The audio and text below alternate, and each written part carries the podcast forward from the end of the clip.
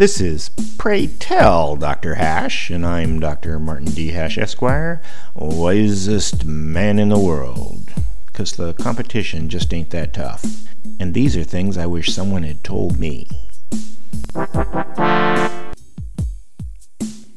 Today's topic the greater good. No phrase has been uttered more often to excuse the most heinous of crimes than for the greater good. It works as excellent cover because good is subjective, so everyone imagines their own good and they want more of it.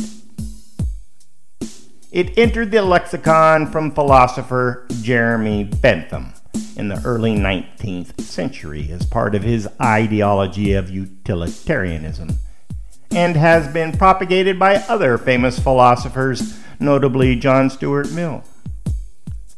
For the greater good is the basis of socialism. But it's not a condemnation of capitalism because it's demonstrable that capitalism has been for the greater good so fits comfortably into the utilitarian ideology.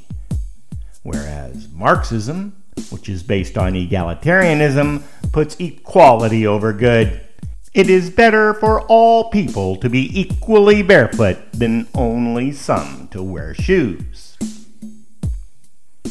Corollary sentiments are for the common good and the most good to the most people which have repeatedly been used to justify elites making decisions contrary to the liberty of others.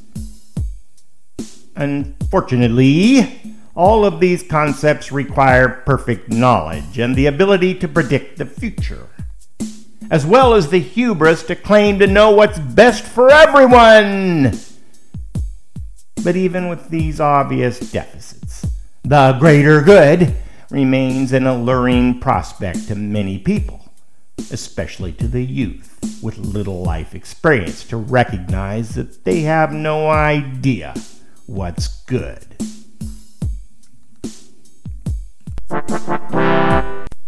For more, see my website at martinhash.com.